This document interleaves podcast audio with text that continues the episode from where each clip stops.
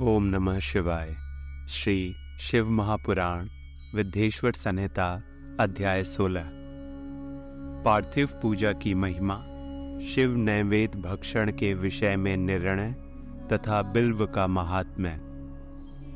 तदनंतर ऋषियों के पूछने पर किस कामना की पूर्ति के लिए कितने पार्थिव लिंगों की पूजा करनी चाहिए, इस विषय का वर्णन करके सूत जी बोले, महर्षियों पार्थिव लिंगों की पूजा कोटि कोटि यज्ञों का फल देने वाली है।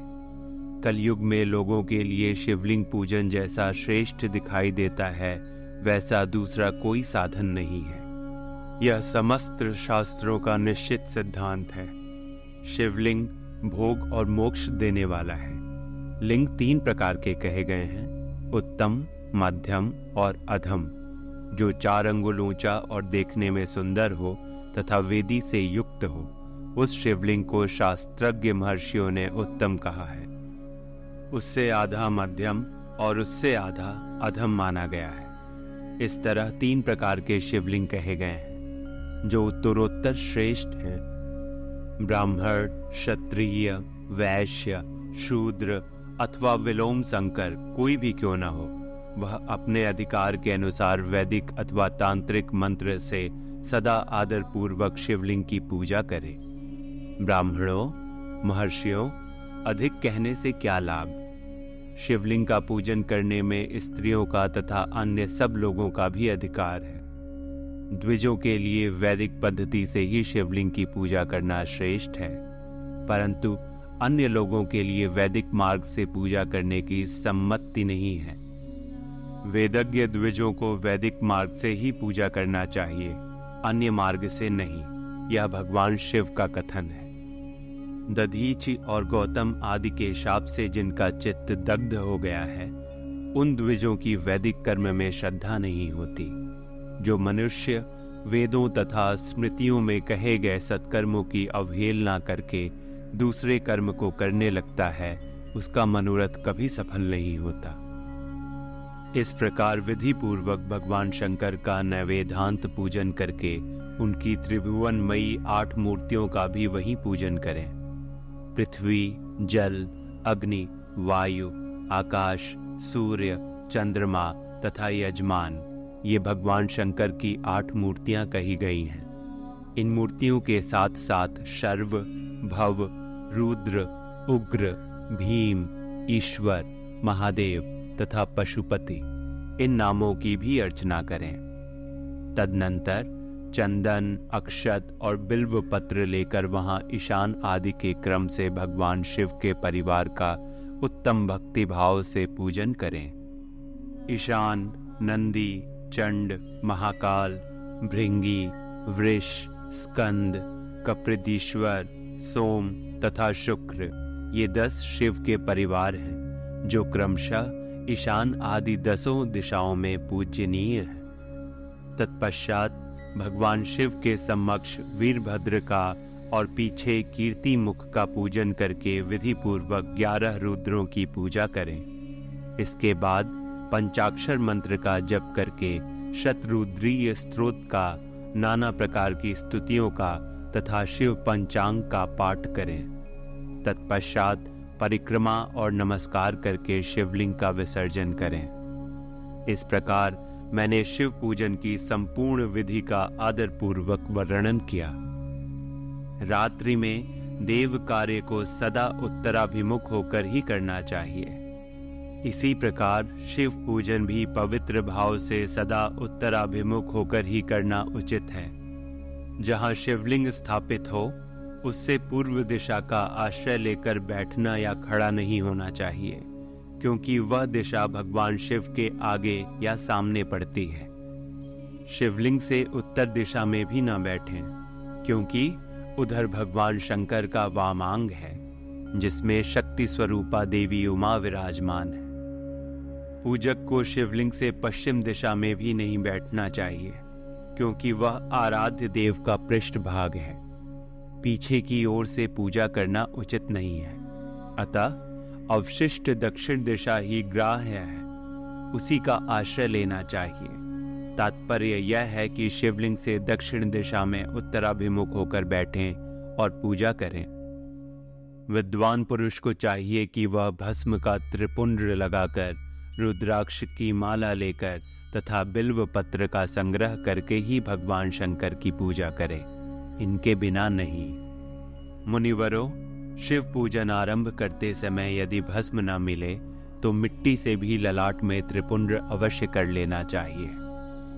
ऋषि बोले, मुने, हमने पहले से यह बात सुन रखी है कि भगवान शिव का नैवेद्य नहीं ग्रहण करना चाहिए। इस विषय में शास्त्र का निर्णय क्या है? यह बताइए।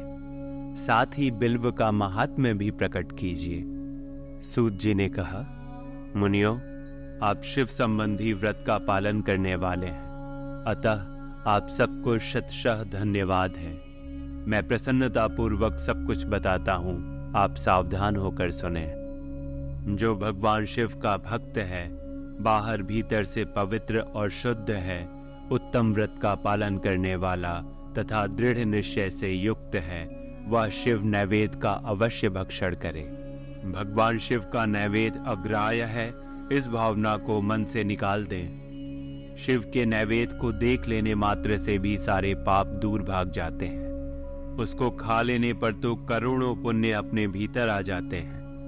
आए हुए शिव नैवेद्य को सिर झुकाकर प्रसन्नता के साथ ग्रहण करें और प्रयत्न करके शिव स्मरण पूर्वक उसका भक्षण करें। आए हुए शिव नैवेद्य को जो यह कहकर कि मैं इसे दूसरे समय में ग्रहण करूँगा। लेने में विलंब कर देता है। वह मनुष्य निश्चय ही पाप से बंध जाता है। जिसने शिव की दीक्षा ली हो, उस शिव भक्त के लिए यह शिव नैवेद्य अवश्य भक्षणीय है। ऐसा कहा जाता है। शिव की दीक्षा से युक्त शिव भक्त पुरुष के लिए सभी शिवलिंगों का नैवेद्य शुभ एवं महाप्रसाद है। अतः वह उसका अवश्य भक्षण करे। परंतु जो अन्य देवताओं की दीक्षा से युक्त हैं और शिव भक्ति में भी मन को लगाए हुए हैं, उनके लिए शिव नैवेद्य भक्षण के विषय में क्या निर्णय है, इसे आप लोग प्रेम पूर्वक सुने। ब्राह्मणों, जहाँ से शालग्राम शिला की उत्पत्ति होती है, वहाँ के उत्पन्न लिंग में, पारद लिंग में, पाषाण, रजत तथा सुवर्ण से निर्मित लिंग में, देवताओं तथा सिद्धों द्वारा प्रतिष्ठित लिंग में केसर निर्मित लिंग में, स्फटिक लिंग में, रत्न निर्मित लिंग में, तथा समस्त ज्योतिर्लिंगों में विराजमान भगवान शिव के नैवेद्य का भक्षण चांद्रायण व्रत के समान पुण्यजनक है। ब्रह्म हत्या करने वाला पुरुष भी यदि पवित्र होकर शिव निर्माल्य का भक्षण करके उसे सिर पर धारण करे तो उसका सारा पाप शीघ्र ही नष्ट हो जाता है। पर जहाँ चंड का अधिकार है वहाँ जो शिव निर्माल्य हो, उसे साधारण मनुष्यों को नहीं खाना चाहिए। जहाँ चंड का अधिकार नहीं है, वहाँ के शिव निर्माल्य का सभी को भक्ति पूर्वक भोजन करना चाहिए। बाढ़ लिंग लोह निर्मित लिंग सिद्ध लिंग स्वयंभू लिंग इन सब लिंगों में तथा शिव की प्रतिमाओं में चंड का अधिकार नहीं है।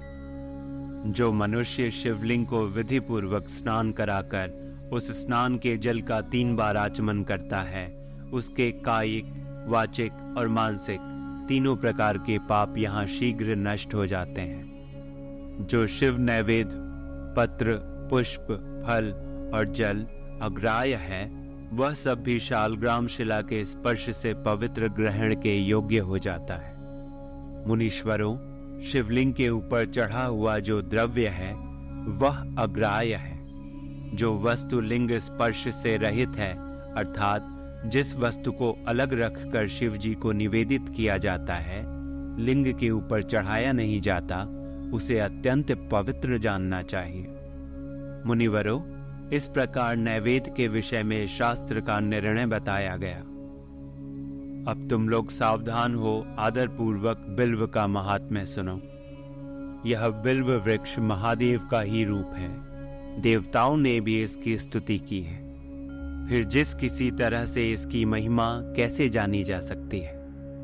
तीनों लोकों में जितने पुण्य तीर्थ प्रसिद्ध हैं, वे संपूर्ण तीर्थ बिल्व के मूल भाग में निवास करते हैं। जो पुण्यात्मा मनुष्य बिल्व के मूल में लिंग स्वरूप अविनाशी महादेव जी का पूजन करता है, वह निश्चय ही शिव पद को प्राप्त होता है। जो बिल्व की जड़ के पास जल से अपने मस्तक को सींचता है, वह संपूर्ण तीर्थों में स्नान का फल पा लेता है, और वही इस भूतल पर पावन माना जाता है। इस बिल्व की जड़ के परम उत्तम थाले को जल से भरा हुआ देखकर महादेव जी पूर्णतया संतुष्ट होते हैं। जो मनुष्य, गंध, पुष्प आदि से बिल्व के मूल भाग का पूजन करता है, वह शिवलोक को पाता है। और इस लोक में भी उसकी सुख संतति बढ़ती है, जो बिल्व की जड़ के समीप आदर पूर्वक दीपावली जलाकर रखता है, वह तत्व ज्ञान से संपन्न हो भगवान महेश्वर में मिल जाता है। जो बिल्व की शाखा थामकर हाथ से उसके नए नए पल्लव उतारता है और उनसे उस बिल्व की पूजा करता है, वह सब पापों से मुक्त हो जाता है। जो बिल्व की जड़ के समीप भगवान शिव में अनुराग रखने वाले एक भक्त को भी भक्ति पूर्वक भोजन कराता है, उसे कोटि गुना पुण्य प्राप्त होता है। जो बिल्व की जड़ के पास शिव भक्त को खीर और घृत से युक्त अन्न देता है, वह कभी दरिद्र नहीं होता। ब्राह्मणों, इस प्रकार मैंने संगोपांग शिवलिंग पूजन का वर्णन किया। यह प्रवृत्ति मार्गी तथा निवृत्ति मार्गी पूजकों के भेद से दो प्रकार का होता है। प्रवृत्ति मार्गी लोगों के लिए पीठ पूजा इस भूतल पर संपूर्ण अभीष्ट वस्तुओं को देने वाली होती है। प्रवृत्त पुरुष, सुपात्र गुरु आदि के द्वारा ही सारी पूजा संपन्न करे और अभिषेक के अंत में अघनी के चावल से बना हुआ नैवेद्य निवेदन करे। पूजा के अंत में शिवलिंग को शुद्ध संपुट में विराजमान करके घर के भीतर कहीं अलग रख दे। निवृत्ति मार्गी उपासकों के लिए हाथ पर ही शिव पूजन का विधान है। उन्हें भिक्षा आदि से प्राप्त हुए अपने भोजन को ही नैवेद्य रूप में निवेदित कर देना चाहिए। निवृत्त पुरुषों के लिए सूक्ष्म लिंग ही श्रेष्ठ बताया जाता है। वे विभूति से पूजन करें और विभूति को ही नैवेद्य रूप से निवेदित भी करें। पूजा करके उस लिंग को सदा अपने मस्तक पर धारण करें। प्रिय शिव भक्तों, अगला अध्याय हमारे अगले एपिसोड में सुने। ओम नमः शिवाय।